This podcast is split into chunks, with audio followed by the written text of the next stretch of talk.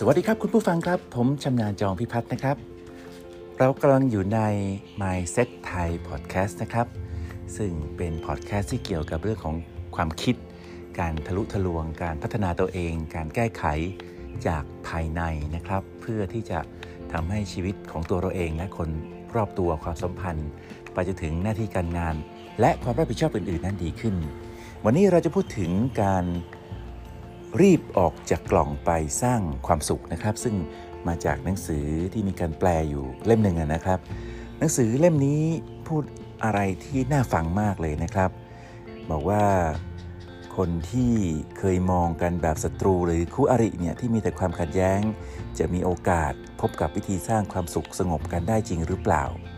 นะครับ แล้วก็เรื่องนี้จะมีรายละเอียด อย่างไรไปพบกันในช่วงขยายความครับจากรีบออกจากกล่องแล้วไปสร้างความสุขครับ สวัสดีครับ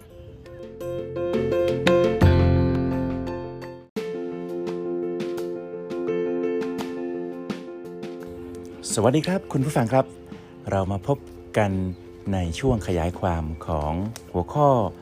รีบออกจากกล่องนะครับ ไปสร้างความสุขกันนั้นนะครับ ปกติแล้วคนเรานี่นะครับเวลาจะตัดสินใจอะไรในเรื่องยากๆ โดยเฉพาะเรื่องความสัมพันธ์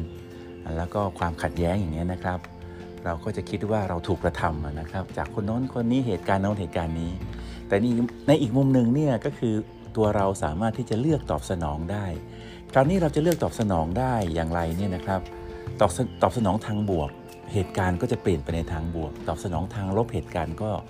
จะเปลี่ยนไปในทางลบนะครับ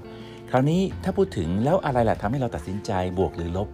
หรือแตกต่างอย่างนั้นนะครับ มันก็จะมีชุดความคิดที่ครอบเราไว้อีกทีหนึ่งนะครับ อาจจะเป็นความทรงจำเดิมนะครับ การตัดสินใจจากสิ่งที่คล้าย ๆกัน หรือถ้าจะละเอียดมากๆเนี่ยจะพูดถึงความรู้สึกครับ ความรู้สึกบวกก็จะตอบสนองทางบวกได้มาก ความรู้สึกลบก็จะตอบสนองทางลบ ในหนังสือหรือในชุดความคิดที่เป็นหัวข้อว่ารีบออกจากกล่องไปสร้างความสุขนี่นะครับ มีคำพูดข้อคิดแรกที่อยากจะแบ่งปันพวกเราคือ เราควรใช้เวลาและความพยายามในการช่วยให้สิ่งต่างๆดำเนินไปได้อย่างถูกต้อง หรือมุ่งสู่อนาคตมากกว่าพยายามรับมือ หรือจ้องจัดการกับสิ่งที่ผิดพลาดนะครับ คือถ้าเรามีโฟกัสอยู่ 2 จุดนะครับ ก็คือเห็นอะไรผิดพลาดแล้วเราพยายามจะแก้นะครับกับ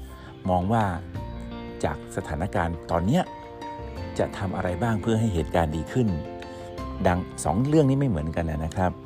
บางครั้งเราไม่ได้เลือกทำสิ่งที่รู้อยู่ว่าถูกต้องเสมอไป นั้นแสดงว่าเราทรยศต่อความรู้สึก แล้วก็สร้างความชอบธรรมให้ตัวเองด้วยการเอากล่องที่มองไม่เห็นมาคลุมตัวเอาไว้ ซึ่งจริงๆแล้วถ้าคนเรามองตัวเรากับอีกคนหนึ่งเหมือนฉันกับคุณคือเป็นคนเหมือนกันเนี่ยก็จะมีความรู้สึกแตกต่างกับว่า ถ้าเรามองเป็นวัตถุสิ่งของว่าฉันกับมัน คือคุณค่ามันแตกต่างกันนะครับ ก็คือเราเหนือกว่าเราตัดสินใจยังไงเราก็ถูกอะไรอย่างเงี้ยนะครับ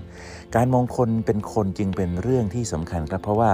ถ้ามองเป็นวัตถุสิ่งของแล้ว หรือสิ่งกีดขวางเนี่ยแถมด้วยมองด้วยใจที่เป็นศัตรู ย่อมมีอคติหรือความลำเอียง และก็จะมองเรื่องราวต่างๆ ไม่ชัดเจนนะครับ ถ้ามองผู้อื่นเป็นคนด้วยใจที่เป็นมิตร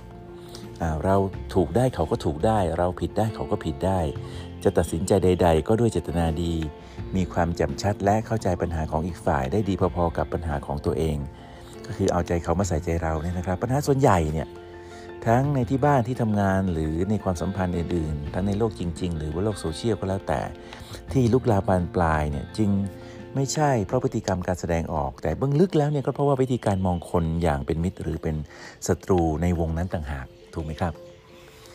อันนี้เป็นเรื่องที่สำคัญมากเลยนะครับ ยิ่งกว่านั้นในในโลกแห่งความเป็นจริงนะครับ เมื่ออยู่ในเหตุการณ์ที่ต้องตอบสนอง เรามักมีทางเลือกอยู่ 2 ทางคือ 1. ทำตามความรู้สึกครับ เช่นเข้าช่วยเหลือ หรือเข้าจัดการแก้กับปัญหานั้น กับข้อ 2. ทรยศต่อความรู้สึกโดยวางเฉย หรือถอยห่างออกไปเหมือนไม่รู้ไม่เห็นแสดงว่าบางครั้งเราไม่ได้เลือกทำสิ่งที่รู้อยู่ว่าถูกต้องนั่นเองนะครับ เราก็ทรยศต่อความรู้สึก เพราะว่ามีกล่องที่มองไม่เห็น ซึ่ง มาคลุมตัวเราไว้เนี่ยไอ้กล่องแบบนี้คือมีอยู่ประมาณ 4 แบบ แบบแรกนะครับ กล่องแห่งความเหนือกว่าครับ เมื่ออยู่ในกล่องนี้จะมองไม่เห็นผู้อื่นเป็นคน และมองว่าคนอื่นด้อยกว่า และมองว่าตัวเองเหนือกว่าเก่งกว่าทำถูกทุกอย่าง อันนี้ก็ภาษาบ้านเราก็เรียกว่ามีอีโก้นะมีอัตราตัวตนเยอะนะครับ แบบที่ 2 ครับ กล่องแห่งความคู่ควร อันนี้ส่วนตัวผมเองก็มีเรื่องนี้เหมือนกันนะครับ ในช่วงเป็นวัยรุ่น คบกับเพื่อนผู้หญิงนะครับแล้วก็รู้สึกว่าเราไม่คู่ควรกับเขานะครับ แม้ว่าจะใช้ชีวิตด้วยกันอยู่2อสปี แต่ว่าความรู้สึกไม่คู่ควรทำให้สุดท้ายแล้วก็ไม่ได้ใช้ชีวิตคบกันเป็นแฟนหรือแต่งงานกันนะครับ ความหมายของกล่องแห่งความคู่ควรหมายถึงว่าจะรู้สึกว่าตัวเองเหนือกว่า และคู่ควรกับการยกย่อง แต่ถูกกระทำไม่ดี ไม่มีใครเห็นหัว ทั้งทั้งที่ตัวเองนั้นน่าจะมีสิทธิ์แต่ถูกกีดกัน ขณะที่มองผู้อื่นว่าทำพลาดไม่สำนึกบุญคุณอย่างนี้ก็เหมือนกันนะครับ หรือว่ามองว่าฉันสูงเธอต่ำฉันต่ำเธอสูง ความคู่ควรเนี่ยเกี่ยวข้องกับทั้งของเป็นคู่รัก หรือว่าเป็นเรียกว่าความน้อยเนื้อต่ำใจในครอบครัว ความเป็นพี่เป็นน้อง พ่อแม่ใครรักใครมากกว่า หรือน้อยกว่าอะไรอย่างเงี้ยนะครับ หรือว่าครูใครเข้าข้างใครอะไรอย่างเงี้ยนะครับเพราะฉะนั้นความคู่ควรจริงๆ แล้วมันเป็นสิ่งที่ครอบเราไว้เฉยๆนะครับ แบบที่ 3 ครับ กล่องแห่งภาพลักษณ์ครับ ช่วงในช่วงโซเชียลมีเดียพวกเราก็จะเห็นว่าการใช้ภาพลักษณ์เนี่ยมามีผลต่อการตัดสินใจในการใช้ชีวิตมากเลยเหมือนกัน อยากดูดีจนต้องถนอมน้ำใจคน แม้บางครั้งต้องสร้างภาพ เพราะว่าไปตกว่าจะถูกมองไม่ดี คนผอมคนอ้วนนะหรือว่าการแต่งหน้าหรือชุดที่ใส่ บางครั้งก็มีบางคนทำในสิ่งที่ไม่ควรทำเยอะแยะนะครับนะครับ เช่นซื้อเสื้อผ้ามาถ่ายรูปครั้งเดียวเราก็ไม่ใช้อีกเลย หรือว่าพยายามจะให้ดูกู๊ดลุกกิ้งนะครับ ใช้ของที่แพงเกินไป ไม่ว่าจะเป็นเฟอร์นิเจอร์หรือรถนาฬิกาหรืออะไรอย่างเงี้ยทั้งที่จริง ๆ แล้วในความเป็นจริง ไม่มีความสามารถที่จะใช้ชีวิตในไลฟ์สไตล์ขนาดนั้น กล่องแบบที่ 4 ครับ คือกล่องแห่งความด้อยกว่าครับ มองตัวเองไม่ดีพอมีความต่ำต้อยบกพร่องและโชคร้าย ขณะที่มองคนอื่นว่าได้เปรียบมีอภิสิทธิ์และโชคดีกว่า เนี่ยครับก็ครอบงำคนไว้แล้วก็ตัดสินใจในแบบนี้ครับ คือทรยศต่อความรู้สึกของตัวเอง คุณผู้ฟังครับ ถ้าเช่นนั้นและถ้าเราอยากจะก้าวออกจากกล่องทั้ง 4 ที่บทบังความจริงของตัวเราเอง นี่คือการฟื้นฟูความสงบสุขในใจ แม้ถูกแวดล้อมด้วยสภาวะของปัญหาแบบสงครามก็ตามนะครับ หรือความเหนื่อยยากหรือว่าเป็นการตัดสินใจที่ไม่ใช่ง่าย ข้อเสนอแนะก็มีอยู่ 4 ขั้นตอนครับ ขั้นตอนที่ 1 ก็คือมองหาสัญญาณว่ามีกล่องเกิดขึ้นไหม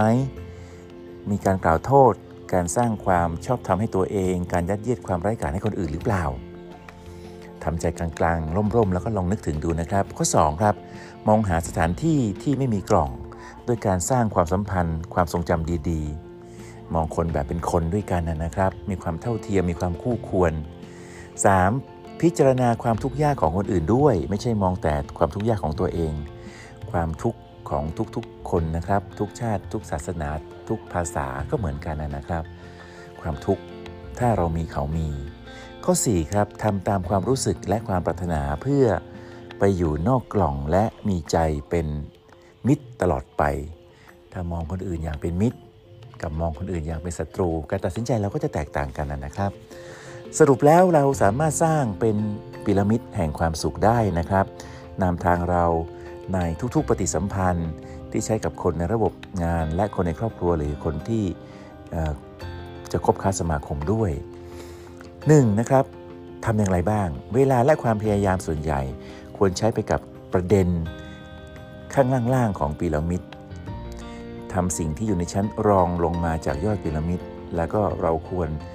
ช่วยสิ่งต่างๆ ให้ดำเนินไปอย่างถูกต้องมากกว่า คอยรับมือกับสิ่งผิดพลาด คราวนี้พีระมิดเนี่ยมีอะไรบ้างนะครับ เริ่มต้นเลยก็คือ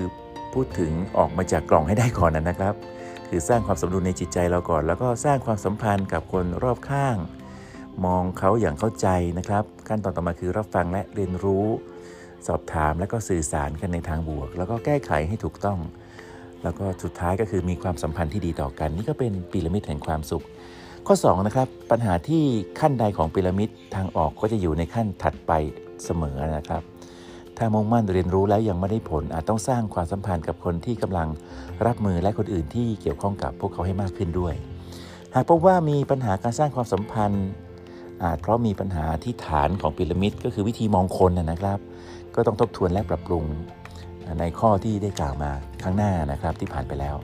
ข้อ 3 ครับการทำสิ่งที่อยู่ในพีระมิดให้ดี ขึ้นอยู่กับวิธีมองคนที่ฐานพีระมิด ประสิทธิภาพของพีระมิดผูกอยู่กับขั้นล่างสุด